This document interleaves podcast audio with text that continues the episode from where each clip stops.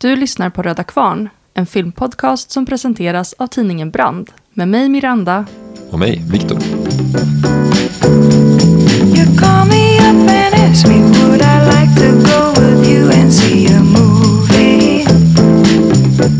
Vi har sett en film. Ja, det har vi. Det var ju första gången på ganska länge som vi gjorde det. Vi har Ja. ju sett någon enstaka film som vi inte gjort en podd Men vi har ju själv. typ inte sett någon film. Nej, Nej. men eh, nu är vi tillbaka. Säsong tre. Jajamän, jajamän. Going on strong. Eh, och vi eh, ska börja med att prata om en film idag då. Eh, Marknadens lag av Stéphane Brisé från 2015.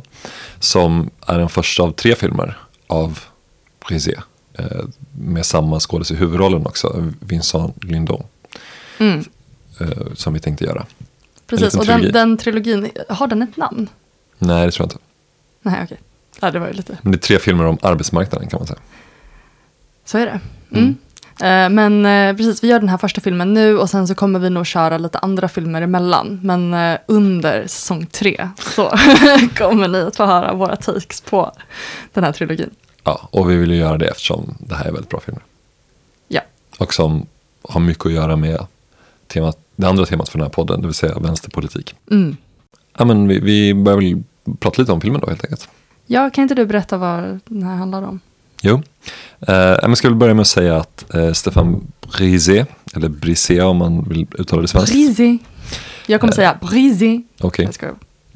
Han är född eh, 1966 i Rennes i Bretagne i nordvästra Frankrike. Det är liksom en sån region som det kommer mycket känt vänsterkulturfolk från, till exempel Edouard Louis. Han långfilmsdebuterade 99 då, den här Brisé, eh, och slog igenom lite större i Frankrike 2005 med en film som heter Inte här för att bli älskad. Eh, Och fick ett större internationellt genombrott kan man säga med den här filmen då, Marknadens lag, som den heter på svenska. Det var vid det laget redan den tredje filmen han gjorde tillsammans med Vincent Lindon. Och Lindon det är en väletablerad fransk skådis vid det laget. Liksom. Han slår igenom långt tidigare och är med i massa franska filmer under hela 90-talet och fram till idag. Det är kul med deras bakgrund så, för att eh, filmerna är ju som sagt det är ju riktiga arbetarfilmer verkligen. Och Brisé är ju en arbetargrabb liksom. Medan Lindon, han är ju liksom parisisk kulturelit från födelsen och eh, hela sitt liv fram till idag. Eh, så det är liksom ett omaka par på det sättet, men, men som gör filmer tillsammans. Det om det. Marknadens lag då, som den här filmen heter. Och om man vill hitta den på en streamingtjänst eller en tracker eller vad man nu letar efter filmen någonstans eh, Så heter den The Measure of a Man på engelska. Ej att förväxla med filmen Measure of a Man utan The från 2018 av Ken Loachs son. Ja, alltså det är, Eh. det är ju liksom på ett sätt lätt att förväxla dem. Ja men verkligen. Ja. Eh, är ju lite yngre än Loach och gör, gör filmer mer i samtiden så. Eh, Loach har en längre karriär men, men det finns ju väldigt många beröringspunkter mellan dem så. Även om jag, ty- jag tycker Brisé är en, gör mycket bättre filmer. Men är Loachs son lika mycket av en klåpare som sin far? Jag ska inte tala fel om Ken Loach. Vi har gjort en Loach-podd på den här podden som, eh, om en film vi tyckte mycket om. Jag ska inte snacka ner Ken Loach för mycket. Men den här filmen, Marknadens lag, den har ju väldigt mycket paralleller med en film som kom ett par år efter som heter I, Daniel Blake av Ken Loach. Som är eh, väldigt blek i jämförelse skulle jag vilja säga. Gillade man I, Daniel Blake kommer man älska Marknadens lag. Mm, så kan man säga. Eh, Marknadens lag handlar om en man som heter Thierry. Hans efternamn sägs i, i filmen men jag tänker inte försöka säga det. Han är arbetslös och det första vi får se om honom i filmen är eh, att han är på Arbetsförmedlingen och har gått någon utbildning men den hjälper honom inte att få jobb. Och det visste de egentligen på Arbetsförmedlingen men han fick inte reda på det och han är inte så nöjd kan man säga med det. Eh, och han är ju väldigt stressad över det här att han inte har något jobb. Han behöver få ett jobb för att liksom nu är det bara typ nio månader kvar tills han inte får någon arbetslöshetsersättning längre utan hamnar in i sån typ SOS-bidrag liksom motsvarande. Precis, som bara inte går att leva på. Ja, som i Sverige. Mm. Eh, så det är liksom inte så bra.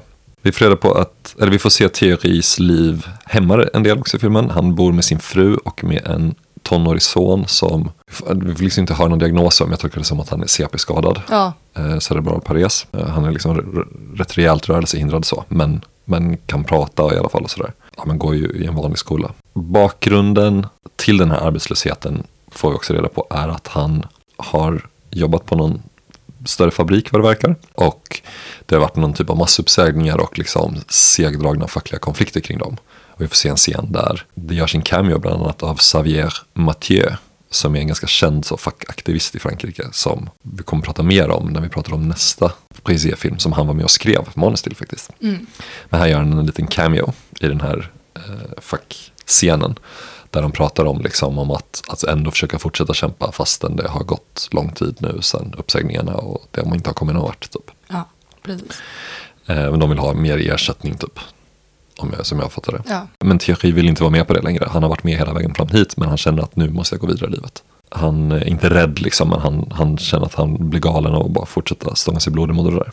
Ungefär, säger han. Vi får se honom i olika arbetsmarknadsåtgärder där han eh, blir förnedrad på olika sätt. Eh, och vi får se hur familjelivet påverkas mycket av stressen från att deras ekonomi har blivit så mycket sämre. De blir tvungna att sälja eh, sin, sin så här, sommartrailer. Eh, som de har en sån semester trailer park typ någonstans i Frankrike. Och eh, de är väldigt oroliga kring eh, att kunna behöva betala för eh, Mathieu, den här sonen då, eh, när han ska flytta hemifrån och, och plugga. Så behöver de betala för liksom, personlig assistans för honom typ. Och hur ska vi ha råd med det? Liksom, det är sådana där frågor. Så får han då ett jobb i alla fall, teori. Han blir butikskontrollant på ett varuhus. Eh, och där jobbar han då med att försöka fånga snattare men även får han reda på ganska tidigt så vill chefen att de kontrollanterna ska hålla koll på kassörskorna i synnerhet. För att chefen tycker att de är lite övertaliga på kassörskorna men, och han vill liksom hitta svepskäl att göra sig av med några av dem. Då tror han att de ibland kanske stjäl lite eller fuskar lite på olika sätt. Och eh, så de ska hålla koll på det. Liksom. I början får vi se att det blir bättre i familjen efter att han får det här jobbet för att ekonomin blir ju bättre och sådär. Men vi får också se sen hur eh, Thierry verkligen plågas av det här jobbet. Så han, han skäms liksom i de här olika situationerna han hamnar i med snattarna och kollegorna. Eh, han verkar få en del samvetskval, anar man. Och eh, han blir mer och mer sammanbiten i de här familjescenerna vi ser också. Och sen då så eh, blir det till slut så att det blir en kollega som får sparken efter att hon avslöjats av honom och en annan kontrollant. Och eh, hon suiciderar strax efter det på varuhuset då, efter att hon blivit avskedad. Det här är väldigt tydligt att det plågar Thierry mycket. Vi får se en begravningsscen bland annat där han eh, ser väldigt sammanbiten ut. Och sen så kommer ytterligare en konfrontation med en kassörska som fuskat med någon slags kuponger typ. Av något slag. Ja, medlemspoäng tror jag. Ja, medlemspoäng till sånt medlemskort liksom. Att hon, hon tar dem från kunderna. Eller när de inte har några egna sådana så blippar hon Då sitt blippar hon sånt kort. sitt kort. Ja. Ja. Som ett ICA-kort liksom, motsvarande. Mm. Eh, och då i samband med den konfrontationen så, så frågar hon honom så här, men ska du skvallra till ledningen över en sån här liten sak typ? Eh, och då, då blir han liksom väldigt ångestfylld ser vi och sen så, så ser vi hur han bara går därifrån ut på parkeringen och kör iväg bort från varuhuset. Och där slutar filmen. Men vad handlar den om egentligen? Ja, men det här är ju en film som man ju kan ana eh, handlar om den här dehumaniserande eh, Eh, logiken, det dehumaniserande systemet i liksom workfare-samhället. Eh, och eh, ja, men workfare det är ett sånt begrepp, alltså det är liksom spunnet ur så här, welfare, men istället för en generell välfärd eh, som ska liksom komma alla till gagn oavsett vad, så i, i ett workfare-samhälle så är det liksom din förmåga eller vilja till att arbeta som ska vara det, ja, men det som skänker eh, liksom social och ekonomisk trygghet. Basically. Och det är liksom, ja, det är ju sådana exempel som vi får se här. Och den här filmen den handlar ju om de ja, men förnedringar som människor utsätts för i det här systemet. Och liksom både som, alltså, som den arbetslöse men även de som upprätthåller systemet. Som i den här första scenen som vi kan prata lite mer om eh, strax. Där han har liksom det här mötet med Arbetsförmedlingen med en arbetsförmedlare. Men det här är också en film som handlar om ja, försök och strategier för att bevara sin mänsklighet i det här systemet. Men vi kan börja med att kanske dyka in i, eh, för det första den här första scenen med arbetsförmedlaren. Mm. Eh, där han då har gått en, någon slags eh, kranförarutbildning eh, som liksom inte leder någon vart. Och han säger det att ja, men vi, var, vi var 15 personer som gick den här utbildningen och 13 av oss fick ju inget jobb. Vi andra, alltså vi gick den här utbildningen och vi typ jobbade gratis åt det här företaget. Och tiden, tiden bara går. Ja, exakt. Vi får Eh. ersättning under utbildningen men nu är det liksom bara nio månader kvar. Exakt. Precis, och det är ju liksom för att kunna jobba som kranförare så måste man kunna hur en byggarbetsplats funkar. Ja, Så har man inte jobbat som liksom bygg, byggare på, på marken, liksom, på då är man marknivå. värdelös som kranförare. Då kan man liksom inte jobba Nej. som kranförare. Och det var liksom något som han inte visste och som många andra uppenbarligen inte visste. Mm. Och det är det liksom som är eh, den springande punkten i varför 13 och 15 inte får något jobb. Precis. Och eh, alltså jag tyckte det var lite roligt när, när vi såg den för att du sa det att ja, men om det här var en Ken Loach-film då hade ju den här arbetsförmedlaren varit så här totalt svin. Ja. Som, Skyll dig själv typ. ja men precis, Ja. och liksom, ja men om man inte visar framfötterna, ja, nej, då är det inte så konstigt att man inte får bli kranförare. Eh, men så är det ju inte här, utan den här arbetsförmedlaren, alltså, man märker det att det här är ju någon sån, jag vet inte, stackare som har gått socionomutbildningen eller något, som typ ber om ursäkt och eh, liksom, ja men vi visste inte det, nej det var självklart inte bra och ja men jag får ta med mig det. Alltså, de jag ju helt- personligen skulle ju inte ha rekommenderat dig den här utbildningen. Det var ju inget lämpligt. Det förstår jag att det inte var bra. Liksom. Alltså, Nej, sådär, precis. Liksom. Ja. Mm.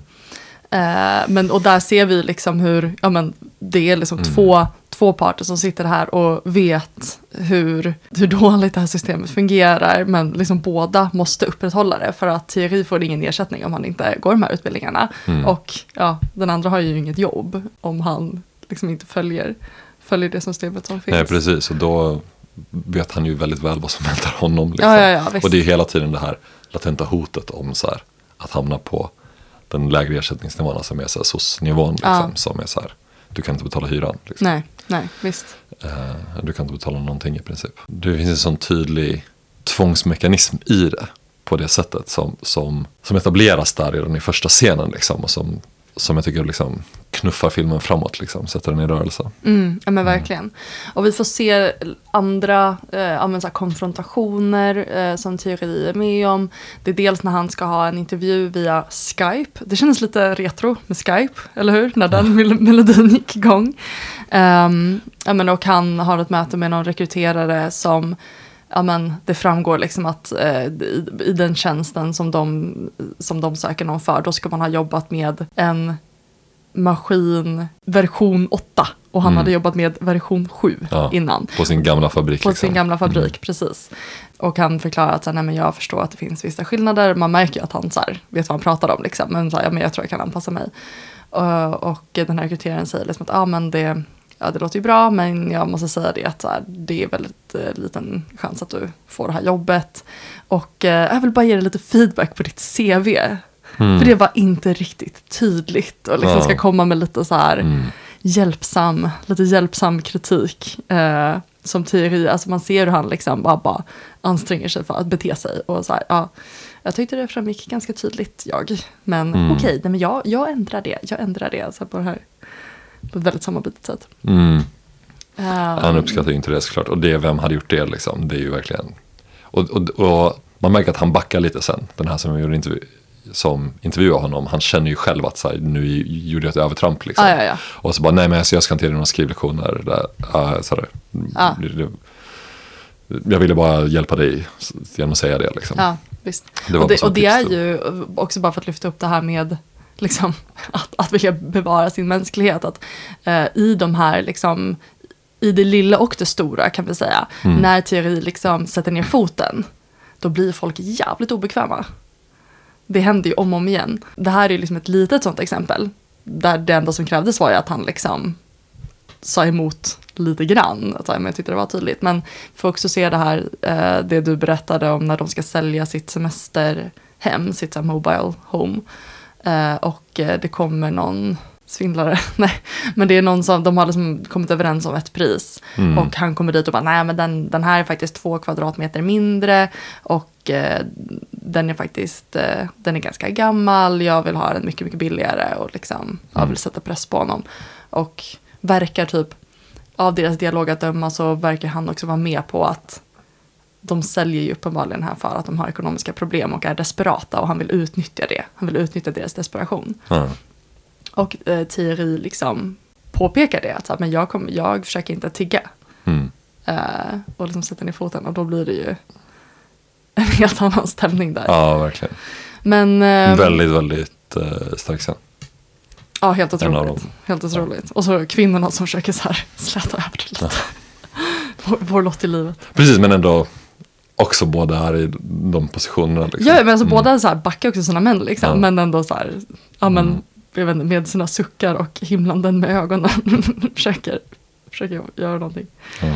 Vi får se eh, en annan situation eh, just i anslutning till liksom, Arbetsförmedlingen som är, verkar vara lite sån jobbcoachningssituation. Som, ja men där Thierry har fått eh, genomgå liksom en, en iscensatt in- jobbintervju som de då har filmat och sen ska de gå igenom den intervjun i hel grupp och liksom titta på, ja men alla de andra arbetssökande ska liksom titta på den här intervjun och komma med Mm. feedback. Vad gör han?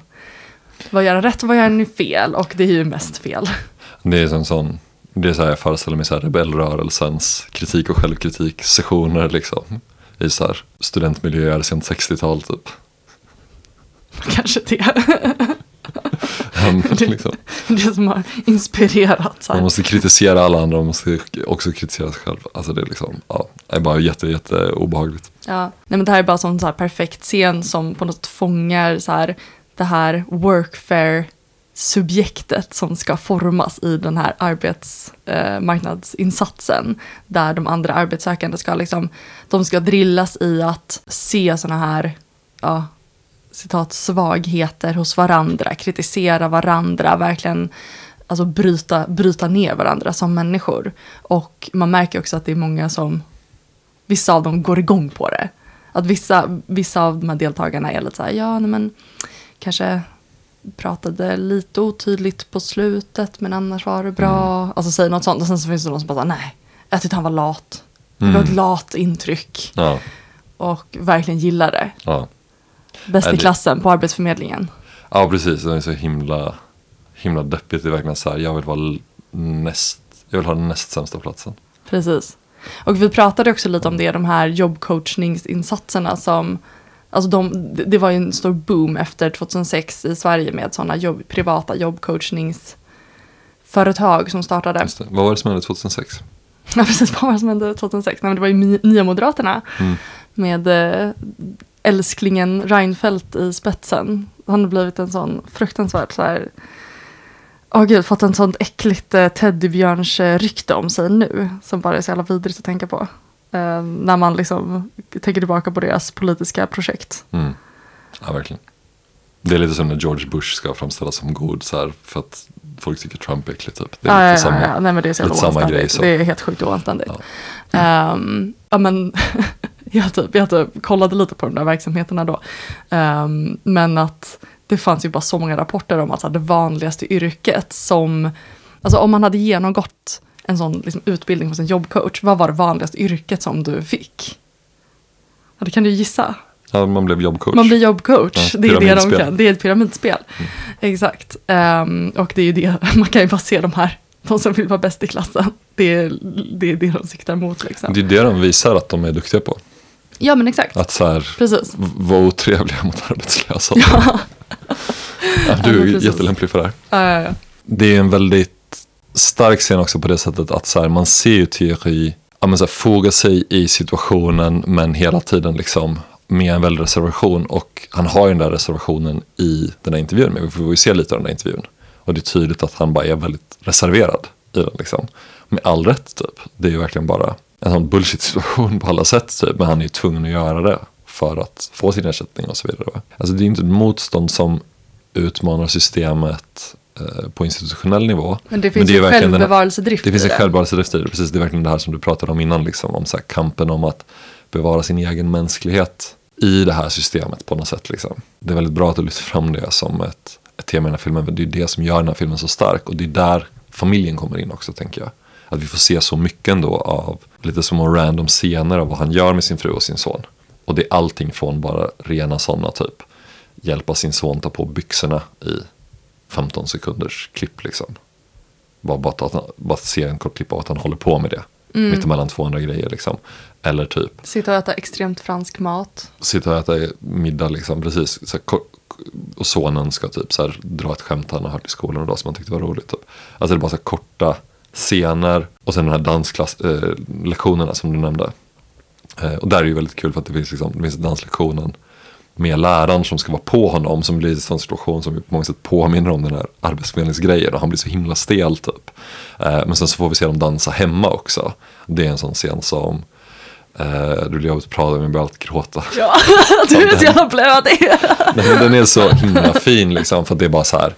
Det är ju efter att han har fått jobbet och de börjar få lite bra igen och de känner sig lite lättade över att det kommer ordna sig med att sonen ska kunna gå på, på universitetet sen då liksom och sådär. Anar man liksom, de pratar ju inte om det, vi får ju bara se dem dansa tillsammans. Men det är som att allt det där uttrycks i den där scenen och han är så avspänd när han dansar och skrattar och är så glad och liksom sonen är svinglad och är med och dansar med sin mamma och liksom att det är bara en så rörande scen på alla sätt liksom. Och det är verkligen det här liksom att han på något sätt gick igenom den jävla köttkvarnen liksom.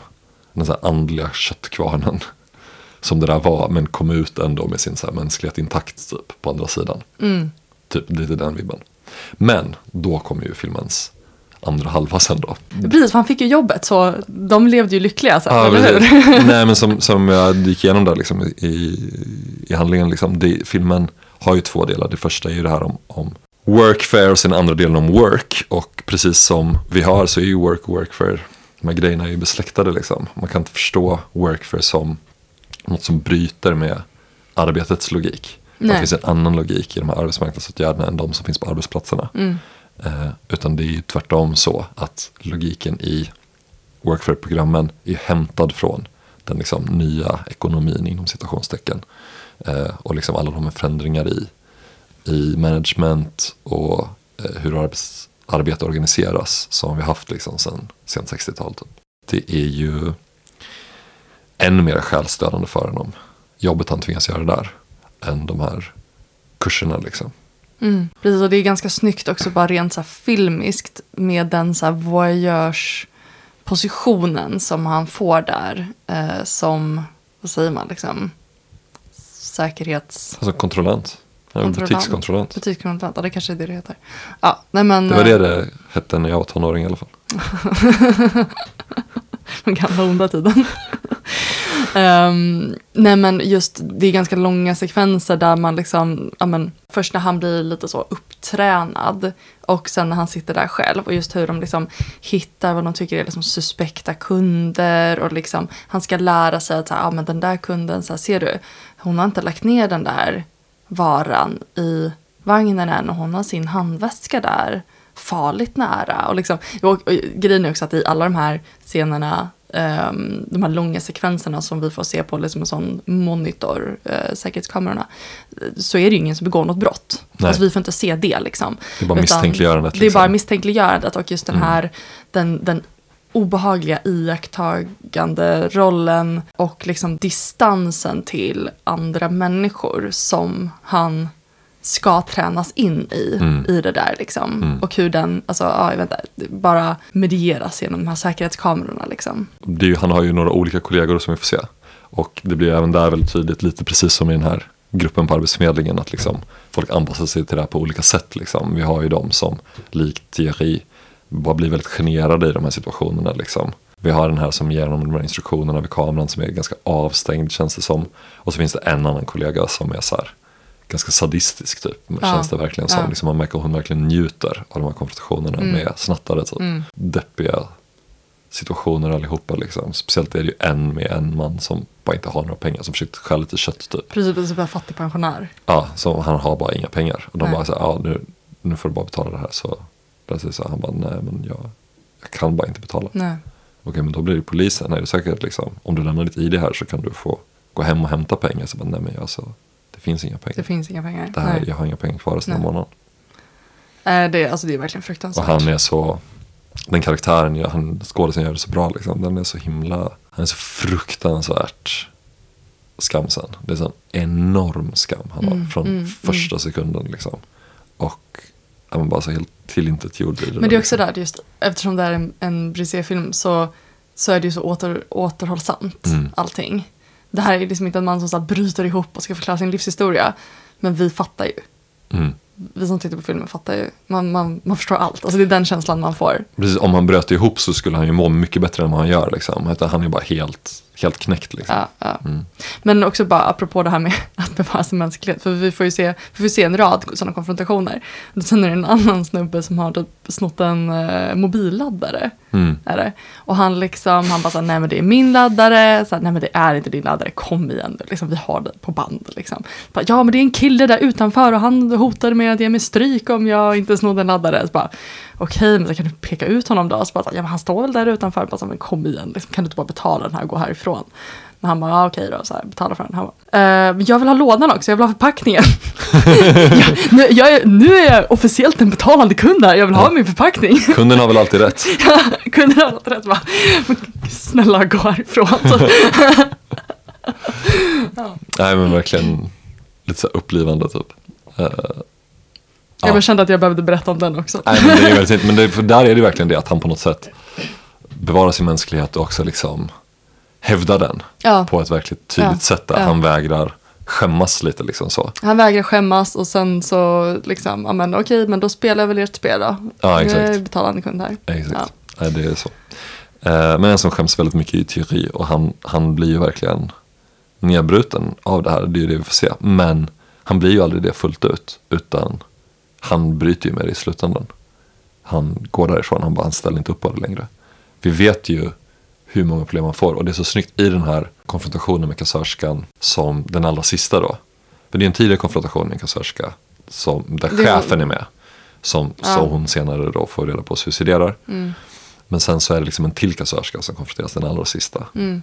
Eh, precis i slutet av filmen. Då är den här sadisten som är med då, förutom Thierry. Och hon, hon är verkligen på henne och liksom är sådär och hur kunde du göra det här liksom sådär. Och då sa hon så, ja men alltså poängen multiplicerades med 10, säger den här kassörskan. Och då säger liksom sadisten så att nu är det dina problem som multipliceras med 10.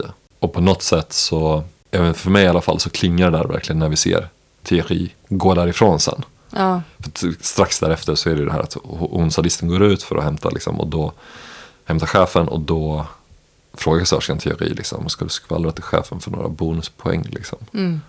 Och då säger Thierry, han bara, han, man ser att han har jättemycket ångest och han bara, ja jag vet inte, typ. Han ser lite yr ut nästan. Mm, mm, mm, Och sen så bara går han därifrån. mm. Han Han går direkt eh, till eh, kaféet där hans syndikalistkompisar sitter och välkomnar honom in i kampen igen. Eller hur? Ja, man kan ju hoppas det. Liksom. De är ju de som vi ser i början som han liksom inte pallar med. Ja, man hoppas ju det, men det är ju den andan på något sätt. Liksom. Alltså att det är ju verkligen en, en handling som verkligen är så här väldigt radikal i det sammanhanget på något sätt. För att liksom nu vet vi att hans problem kommer multipliceras med 10. Ja. Vi har sett hans möten, vi har inte pratat om det nu, men liksom, han har ju, vi får se olika möten han har med sin, sin personliga banktjänsteman typ, på Mm, banken angående olika frågor. Liksom. Precis, och grejen är Och- att det som hon kan rekommendera honom det är ju att så här, skaffa en livförsäkring för att eh, du är liksom inte, du är inte värd någonting i livet. Du är inte värd någonting i livet och typ eh, din son kommer få det piss när du dör. Ja, Om du inte, om du inte kan försörja honom kan du inte räkna med att samhället kommer fixa det. Liksom. nej. Men det som han konfronteras med på det här jobbet också det är ju att om jag stannar kvar här då kommer jag också dö. Ja, precis. Det är ju verkligen döden han möter där, Mm. liksom, den här kassörskan som, som tar livet av sig efter att hon har avskedats. Liksom. Han valde livet. Han, han väljer verkligen livet där. Liksom. Ja Alltså, till livet. Precis, väldigt franskt. ja, nej men det är ju en väldigt, väldigt stark scen liksom. Det var liksom en minnesvärd scen. Jag minns första gången jag såg den. Jag såg den när den gick på bio, den här filmen 2015. Det är en sån scen just Ja, där. jag var med. där. Ja, jag vet, jag såg den med dig. Men jag säger till lyssnarna eh, att eh, det är en sån filmscen som jag bara tänker på då och då. Sen dess liksom, som verkligen en sån otroligt minnesvärd scen. Den när de dansar och den när han går därifrån. Och det är ju det man bär med sig från den här filmen på något sätt. Varför den här filmen är så himla, himla fin och stark och otrolig liksom. Det är ju att den visar upp det här otroligt omänskliga systemet, den här andliga köttkvarnen som sagt. Men det man tar med sig från den, det jag minns från den, det är liksom när han dansar med sin, sin fru och sin son. Och när han går därifrån. Ja, nej men ni har ju, det här är, det här är en film som både du och jag gillar. Och eh, ja, men om ni inte har sett den så kan vi verkligen rekommendera att eh, se Marknadens lag av Stefan Brisé. Om ni har sett den eller ser den eh, och eh, typ vill skriva till oss om den här filmen, vad era tankar är och liksom vad tänkte ni när ni hörde oss prata om det så får man jättegärna göra det. Vi, brukar, vi har liksom ingen egen kanal så, men vi brukar ju posta om när vi släpper poddavsnitt på, i Brands kanaler på sociala medier. Mm. Så man kan slida in i våra DMs, man kan skriva på Facebook eller på poster på Instagram. Mm, precis, till tidningen Brand på Instagram eller bara Brand heter den på Facebook. Det finns ju också Brands hemsida, tänker jag. Och där dyker de här avsnitten upp som egna sidor. Liksom. Där kan man skriva kommentarer också om man hellre vill det. Eller mejla Brand. Man kan göra hur man vill. Mm. Mm. Man får gärna tipsa folk om den här podden om, eh, såklart. Och sådär. Ja, och ge oss Ratea förslag. den fem stjärnor. Nej, vad är det man säger? Jag vet inte. Vi har aldrig förberett en sån. Like and sub- subscribe. eller? Det behöver man absolut inte göra, herregud. Nej, fy fan. Eh, men eh, ja, vi, eh, vi har lite filmer lined up här eh, under hösten. Men eh, ja, har ni något tips på en film som ni tycker att vi borde se och som ni vill höra så här, en kommunistisk take på så eh, skriv till oss. Och det är ingen hemlighet alltså, utan att de andra två eh, filmerna som vi kommer, som är fortsättningarna liksom på det här, som är den här trilogin, det är ju en film som heter At War på engelska. En guerre. Eh, en guerre på franska om man vill inte se den med engelsk textning eller sådär. Om man vill göra märkvärdig. Så Eh, gör om det vi- stille. Ja, exakt. Uh, At War heter den. Och sen så finns det hans nyaste film som, som har gått på bio nu i vår. eh, som heter Another World på engelska. Den, heter, den, har en svensk titel också, En annan, en annan värld. De filmerna kan man ju se så länge. Mm. Man kan också se alla andra Stefan Brisé-filmer. Ja. Till exempel finns det en film som heter En kvinnas liv i den svenska titeln. Den heter bara Ett liv i den franska titeln, Un vie. Mm. Eh, som är någon filmatisering av en 1800-talsroman typ som är helt sanslöst bra. Ja, svinbra. Ja. Så den kan man se också så länge. Och alla andra Brise-filmer. Ja, det var väl det. Det var det. Tack för oss. Hej.